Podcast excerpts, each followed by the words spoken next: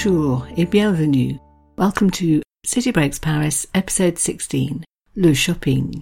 I speak as not really a shopper, but even I know that Paris is a shopper's paradise. Something that stuck in my mind when I was researching the episode is the fact that one of the very first things the Germans did in 1940 when they arrived to occupy the city of Paris is they went shopping.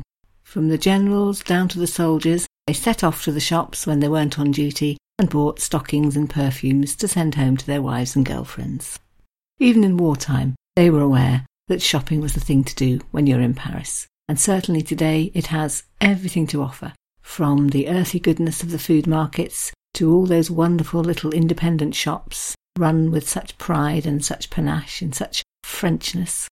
The specialist shops, fashion, chocolate, art, etc., the massive world famous department stores, as classy as those anywhere in the world. I'm sure the French would say classier.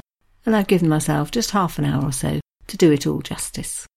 I'd like to start with the markets because they are so Parisian, something that everybody notices, even if you're not self catering, maybe not buying any food during your stay. You won't be able to miss those outdoor markets that seem to be in every little corner of the city. I read somewhere that there are in fact 75 outdoor markets in Paris because Parisians like to shop local and they expect to find the very best seasonal produce just round the corner from their flat because, being French, what else would they want to eat? Patricia Wells, writing in the 1980s in her book The Paris Cookbook, wrote a lovely description of a French market that she visited. She wrote, I marvelled at the array of gorgeous, impeccably displayed fruits and vegetables, fish, meats, and poultry. And she went on to describe a certain down to earth attitude to food that perhaps you don't see in Anglo Saxon markets quite so often. So she wrote, I was shocked to see rabbits on display, hanging by their still attached furry feet, and an entire wild boar, head, feet, and all, carefully draped over a little table outside a butcher's shop. I was awed by all the sounds I heard as vendors hawked and cajoled, teased, and shouted. Alex Kapranos is another author who wrote about the sheer delight of French markets and the wonderful food that you could find. This comes from his book Soundbites about his touring life with the pop group Franz Ferdinand, which seemed to focus quite heavily on all things culinary. So, visiting a market, he wrote, quote, Champignons, wild like delicate orchids, tumbled from the wooden boxes. Monsters of the deep with claws akimbo lay spread on ice. Hares hung from hooks over coils of sausage, and chickens that were thick boned from healthy life. Fromagerie oozed their heady pungency. Patisserie seduced me with a sweet scent of tart, a crumb of which could exhaust your taste buds for a week. And then there's The Sweet Life in Paris, a book written by the chef David Lebovitz, who waxes very eloquent about the delights of a fruit stall in summer. He finds tight clusters of dewy grapes, lush ruby red strawberries, mounds of plump Burlat cherries with their perky stems, and sun-dappled apricots fresh from Provence. And he writes about how the simple fact of walking round a French market inspires him to go home and cook. So, for example, when he sees the tiny Mirabelle, those sweet little plums you can't wait to get home and stew into the best jam you've ever tasted, you just know that it's going to be not long at all from the shop to the cook. You may feel, especially if you don't speak very much French, that it's all a bit of a closed book. You don't know how to get the best out of all these wonderful opportunities to indulge yourself in lovely food. And there are a number of writers that I came across who give us advice on just that. So, for example, Michael Booth, writing in his book Sacré Cordon Bleu, gives us the advice that really, if you're going to do some shopping in Paris for food, it's a good idea to go to the same market and the same stall regularly because the stallholder will begin to see you as one of his customers and take you seriously and give you the benefit of his very good advice. French stallholders are very much of the opinion that everything should be eaten in perfect condition, and they're very willing to give you some advice on how to achieve that. So Michael Booth describes buying a melon. He handed it over to the stallholder and was promptly asked when he was planning to eat it. When he replied, well, at the weekend, the stallholder, quote, sniffed the melon, shook his head, and swapped it for another. That melon was going to be in perfect condition on the weekend day that Michael Booth wanted to enjoy it. Likewise, he describes buying some camembert and when told that he wanted it for a few days' time, the stallholder took over and, quote, inspected half a dozen, squeezing them and kneading them with the serious intent of a reflexologist probing for a wonky metatarsal. And then perhaps if you want to try and get into doing things the French way, rule number two might be don't be afraid to be quite demanding. The French want their food to be perfect, bought at just the right time, to choose exactly the right thing from the vast array on display, and they're not afraid to say so. So, again from The Sweet Life in Paris by David Lebovitz, here's a lovely discussion that he overheard in a volailler, so a poultry shop, where he was behind a French housewife in the queue who was quite determined to get exactly what she needed. And if that meant asking a few searching questions and keeping everybody in the queue behind her waiting, well, that was fine. This is Paris. So here's a little extract from what she said to the shopkeeper. The task in hand is buying exactly the right chicken for a recipe that she's planning. So this is what she said. Is that poulard in the case going to make a more flavourful bouillon than the poulet fermier in the window? Could that chicken on the left be exactly the same size as the one next to it? Is it really the same price? Can you weigh them both and check? Do you have others in the back? You get the picture. It's fine to seek perfection.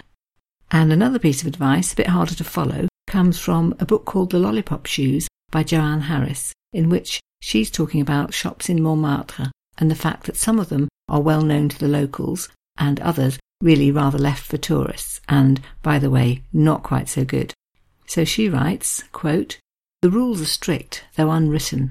Some places are for outsiders only, like the Boulangerie Patisserie on the Place de la Galette with its Art Deco mirrors and coloured glass and baroque piles of macaroons. Locals go to the Rue des Trois Frères, to the cheaper, plainer boulangerie, where the bread is better and the croissants are baked fresh every day. Next, then, a word about some of the little shops all over Paris which are such a delight with their exclusive range of treasures. You very possibly won't be shopping in most of them, but you certainly can go and have a look. So if you go, for example, to the Place Vendôme, you can feast your eyes on the array of very expensive jeweller shops clustered around the Ritz Hotel.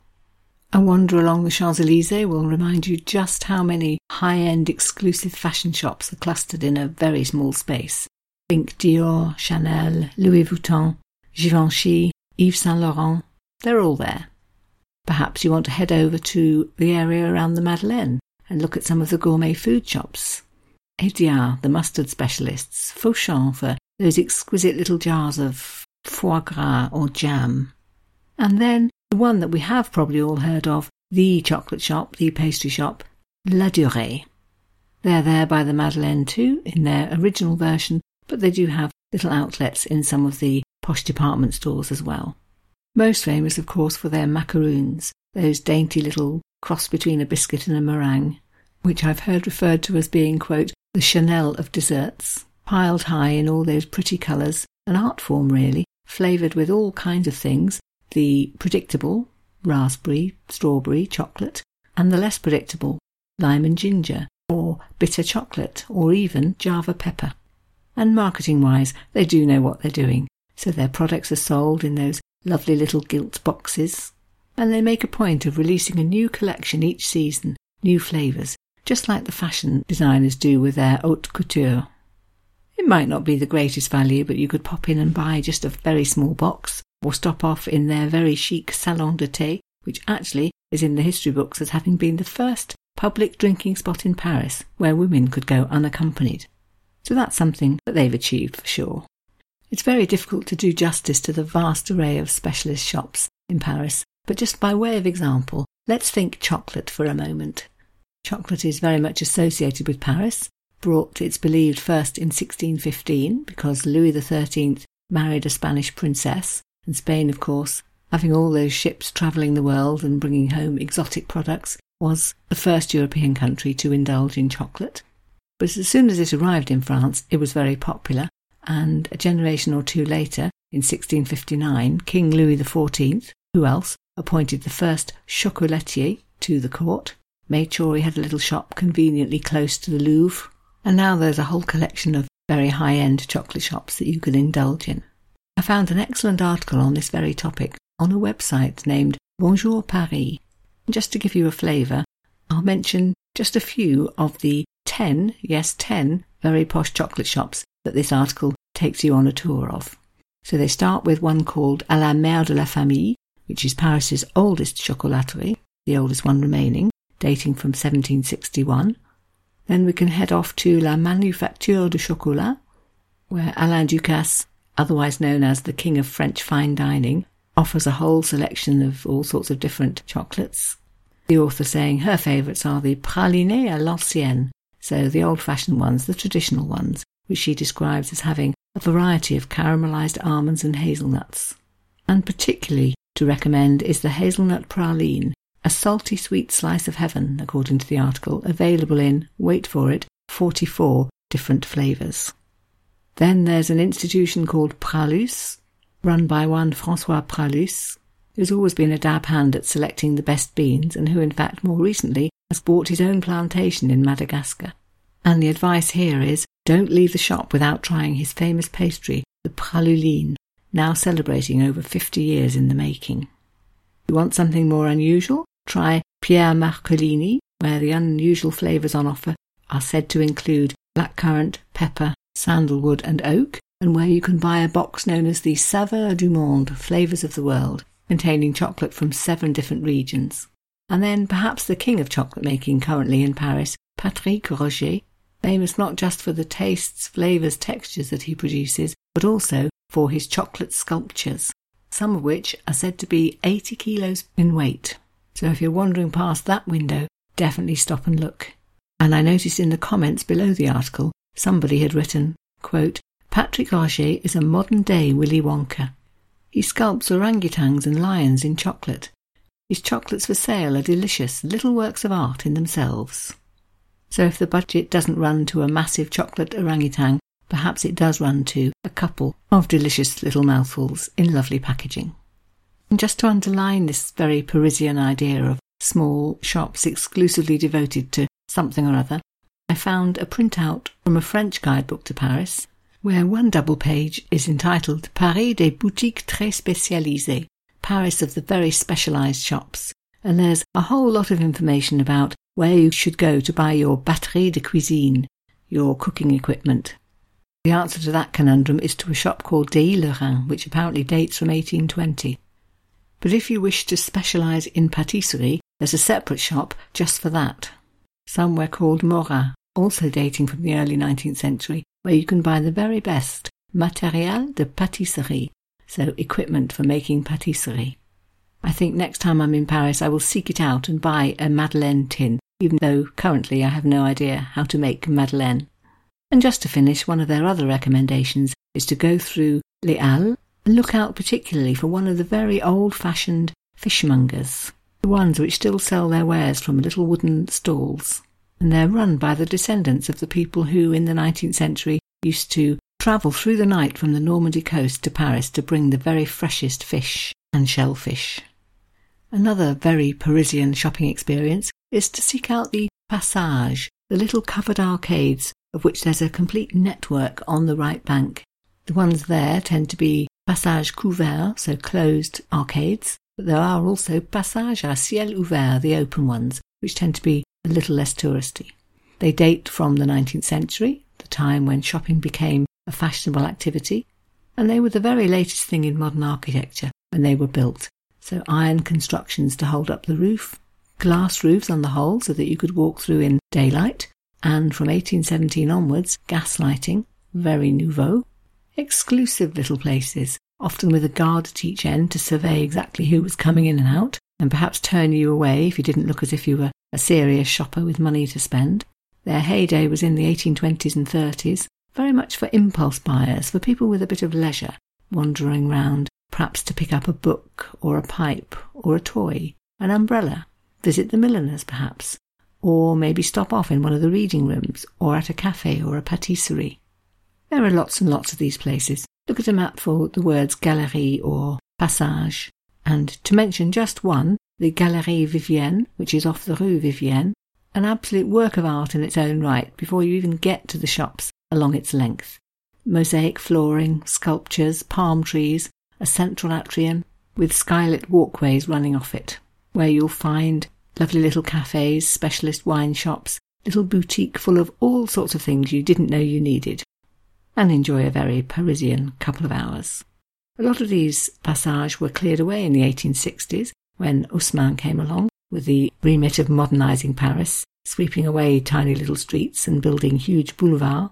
But we have a glimpse of what they looked like at the time in a description written in 1868 by the Comte de Lautréamont, who was in fact describing the Galerie Vivienne that I just referred to, and who leaves us with an idea of the glamour and the wonder of the place.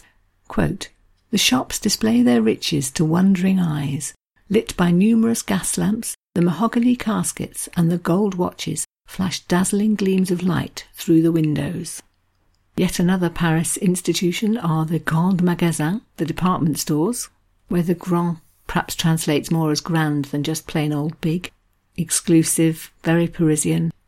Another idea for a wander that doesn't involve an entry fee and needn't cost you very much unless you get carried away.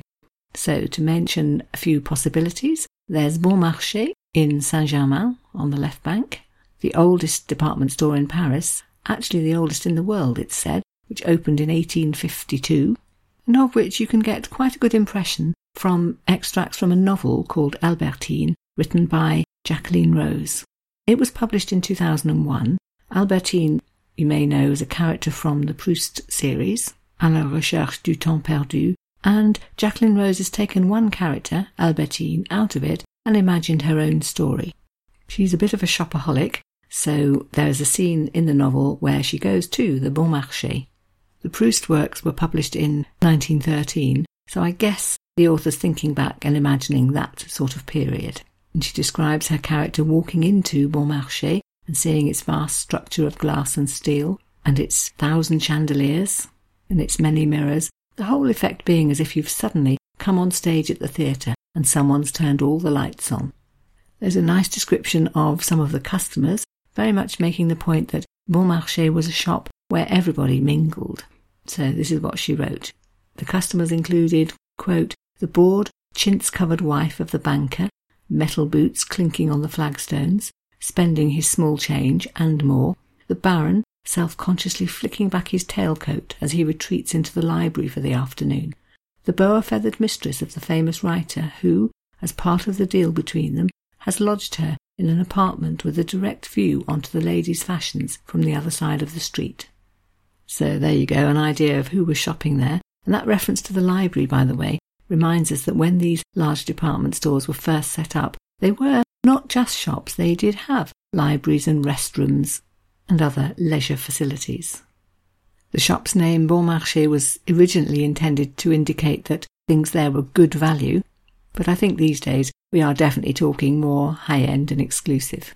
If you fear you won't be able to afford any of the fashion, you could always go to the Grande Épicerie, literally the big grocers, which is in an annex on the side of the building, added in the 1920s, and is Paris's fanciest, most extensive food shop.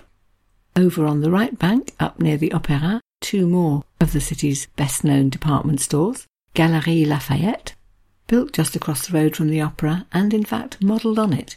It opened in 1908, and at the time it had a similar grand central staircase to the one that was in the Opera House. They wanted it to have impact to ooze class, seem fashionable. And so it was designed very much in the Art Nouveau style, metallic roof, stained glass cupola with gorgeous colours, floral motifs everywhere, still there. If you wander in and see that first, you can hardly believe you're in a shop. But you are. There are several floors of fashion, fancy shoes, think Louboutin, for example, accessories, a perfumery, gift department, where if you're determined to buy something, perhaps you'll be able to afford a little tin of caviar or a small pack of Ladurée macaroons, which incidentally they will pack for you so you can have exactly the mix of flavours that you wish. And if you don't get lost in Galeries Lafayette for the whole day, then you can always pop along to Printemps, yet another very exclusive department store just up the road, also dating from the early 1900s, another Belle Epoque number, also with a spectacular dome, lovely shades of blue and green, and its main cafe just underneath it, so you can order a creme or a little something to eat and enjoy sitting there in those lovely plush surroundings with the shiny mahogany tables. Really a splendid setting for a pit stop. It's no coincidence, I think, that these shops were originally built pretty much in the same era as places like the Grand Palais and the Petit Palais, and they certainly are no less stylish. A large Parisian shopping institution, which is slightly different, is the famous BHV, BHV, which stands for Bazar de l'Hôtel de Ville, so a massive department store just by the Hôtel de Ville, slightly upriver from Notre Dame. It also dates from the 19th century and does indeed have a bazaar like atmosphere inside. They sell absolutely anything and everything, it would seem. You can buy fridges there. If you want a very particular sort of nail or screw for your DIY, they'll have a department selling that. It's absolutely a Parisian institution, more for the Parisians themselves who go there to buy the stuff they need than for the tourists. But I've read quite a few descriptions by baffled foreigners talking about its maze like interior and its array of mystery objects. And I particularly enjoyed a description written by the writer Adam Gopnik, published in his book Paris to the Moon, a memoir really about the time he lived in Paris with his wife and his young children. It was very much the American abroad, trying to find out about the French way of doing everything and sometimes rather baffled. And one of the things he particularly noticed was the atmosphere in the BHV, the Bazar de l'Hôtel de Ville, where he described the attitude of the sales staff as being a mixture of confidence and arrogance and forthrightness, what he described as American style straightforwardness, but with one difference. The customer here, he says, is always wrong. And this is his anecdote to prove his point. Quote, we bought a toaster which promptly shorted out the first time we used it. We brought it back. What did you toast in it? the return man asked, haughty, for all that he was wearing a regulation oversized checked vest, the uniform of BHV. Raisin brioche, we answered, honestly. He looked shocked, disgusted, appalled, though not surprised. What did you expect if you put bread with raisins in it? he asked. But he let us have a new one, anyway. I'm afraid I do rather recognise that slightly superior impression given out by many a Parisian shopkeeper, who gives me to understand, usually without actually saying anything, that even though I speak pretty good French, I am a foreigner and don't know what I'm talking about. But we can't possibly end on that note. It doesn't do justice to all the fun you can have wandering around the city of Paris, in and out of the shops, and just trying your luck in various ways. Paris is definitely a city that takes shopping very seriously, the customers want the best, the shopkeepers accept that and let you use their expertise as long as they think you're a serious customer. And their whole approach is to make sure that everything is always done, as the French say, comme il faut, just as it should be. Adam Gopnik is quite good on that as well, so having got possibly a bit fed up in the Bazar de l'Hôtel de Ville, he tells us too about a pâtissier working in a shop that he frequented quite a lot, who was so wedded to the idea of giving the very best service that she produced it even when the customer was his five year old son. Adam Gopnik and his son had been there quite a few times, were therefore valued customers, and this is how he describes the attitude of the lady behind the counter when a cake is finally bought one morning for the little boy. Quote, she carefully wraps a chocolate eclair in a little pyramid, a ribbon at its apex, knowing perfectly well all the while that the paper pyramid and ribbon will endure just long enough for the small boy to rip it open to get to the eclair. It doesn't matter. If you work in a proper French patisserie and you sell one single cake, you wrap it up properly with a ribbon. You do it comme il faut. And there's something very nice about that, is there not? So whether you're a frequent shopper or not, I really do think that when you're in Paris, you should treat yourself. Go browsing in a classy shop. Choose a little something. Ask to have it done up in a paquet cadeau or as a gift, and watch the careful folding of pretty paper, the expert curling of little ribbons, and know that you are enjoying a really very Parisian experience.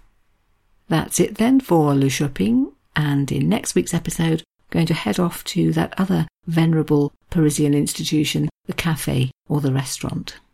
I've searched out a few glimpses into the food, the surroundings, the service, all of which again, as we've just learned in the episode on Le Shopping, are done comme il faut in that most Parisian of ways. So I hope you will look forward to joining me for that. And for the meanwhile, I'll just sign off by thanking you very much for listening. Merci bien pour l'écoute and wish you well until la semaine prochaine next week. Au revoir.